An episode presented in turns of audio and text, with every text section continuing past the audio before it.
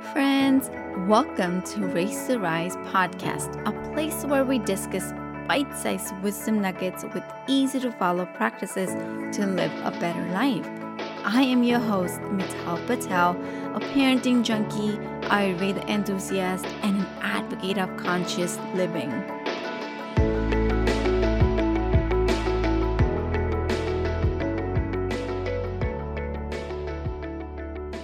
It's early evening. Kids are watching their favorite TV show in the background, and you're sitting on the couch with your phone watching those funny reels. You know you have your dream project waiting for you to get done, for you to get back to. And yet, instead of tackling your favorite project, you spend hours pursuing Instagram, looking at those funny reels, looking at your friends' vacation pictures. You don't even enjoy it. In fact, you're feeling guilty about it. And yet, you just can't stop yourself. And every five minutes, you're opening those social media apps, hoping that now you'll find that joy, hoping you'll find that next idea.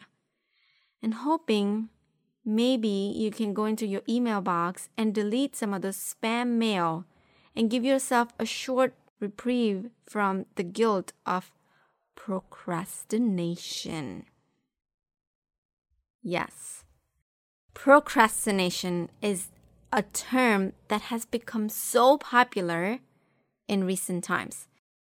And it's no surprise either because many of us can relate to the problem of procrastination. And I bet you relate to the story of scenario that I just shared.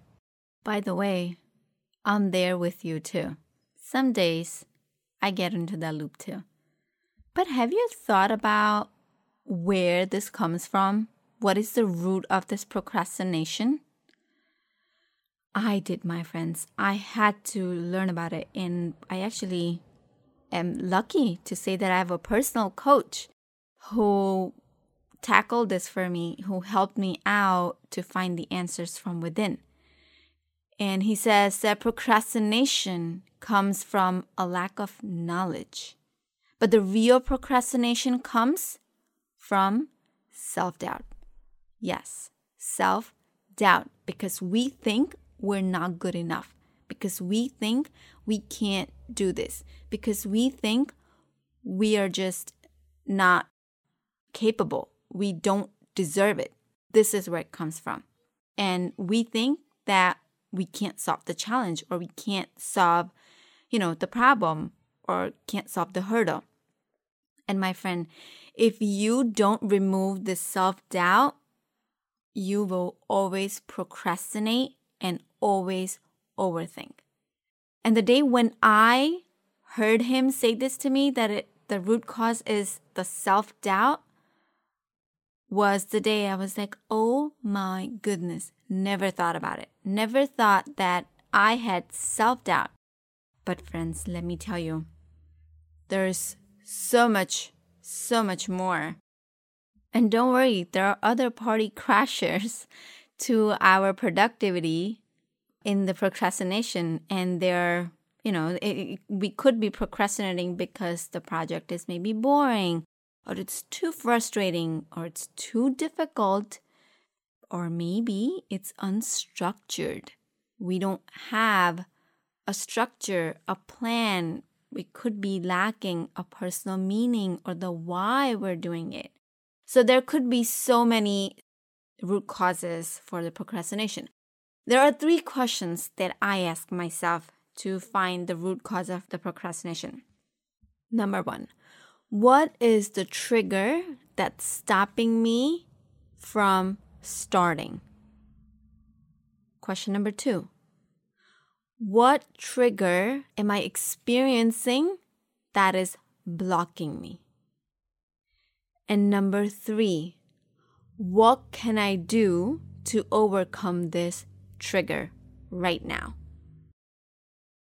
After reflecting on these questions and finding the root cause, the next step is taking action. Yes, my friend. Procrastination is when our attention gets lost on the wrong thing and therefore we get distracted and waste our time. So we have to take action. Most of the time procrastination is all about thinking phase or, you know, avoiding phase or just getting distracted and putting our mind to something else. But if we take action, if we are in the mess, we can find the message that we're looking for right? And at that point, our mess becomes our message. And so it's so important to take action because my coach tells me that it's not always about just thinking, thinking, thinking, thinking, and then doing. It's about thinking, doing, thinking, doing. You have to do this simultaneously. You have to do it parallel. You know, you have to think and then do. Think and do. He says when you think for so long, and then go to doing, it doesn't work that way. This thinking, doing, thinking, doing needs a structure. You need a boundary because if you don't have a plan, if you don't have a structure, this action is no point because it doesn't lead you to anywhere, right? It's just directionless. So, how do you give yourself a structure? You plan it, right? And to plan it, you research and prep. Once you research and prep, then you experiment. You execute the plan. And how do you plan? We plan by being specific about the project. You talk about when, where, what, how, and why. Yes, you need to know when, where, what, how, and why of your project in order for you to take the action, in order for you to execute the plan. Now, the real antidote of procrastination is execution, right? So how do you execute this project or, you know, how do you work on this? Of course, first we set the goal with when, where, what, how, and why. And then we use the concept of Pomodoro technique. Yes, if you've never heard it, my friend, this is like a must.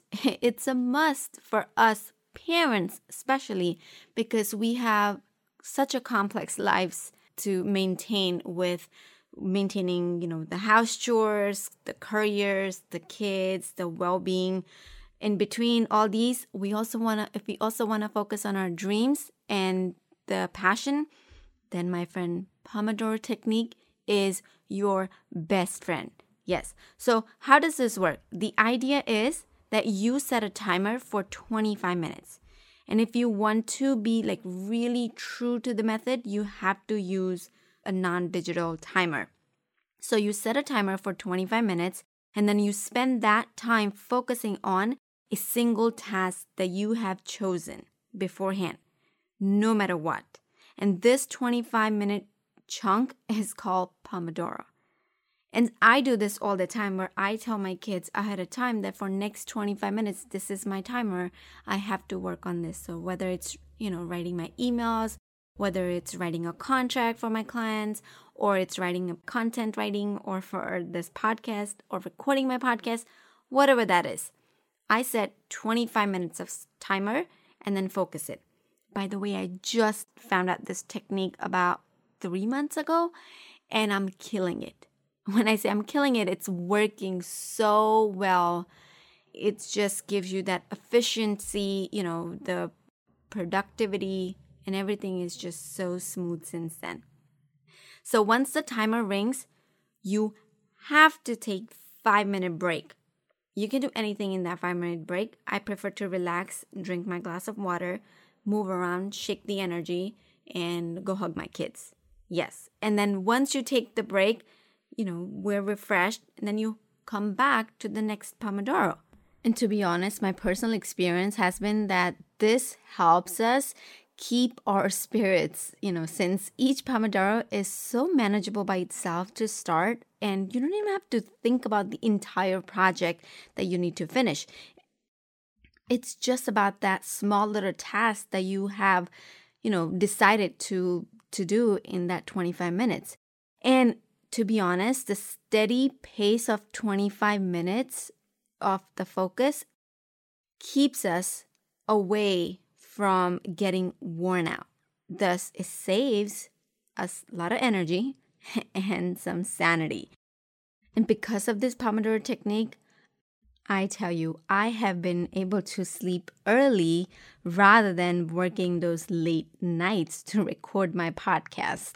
But also, I have to warn you that the simple Pomodoro technique only works if you, you know, follow the rules. The first and the most important rule is you have to complete the 25 minute of Pomodoro. And once you've finished your Pomodoro, you save all your work and then you have to take your five minute break because breaks are mandatory, they're not optional. And you have to take this very seriously. If you want to maintain a focused mind, then you have to give it a break, you know, and you need to give yourself a break which means that you can't waste your five minute break by checking your email or checking your social media or doing anything that's not serving you.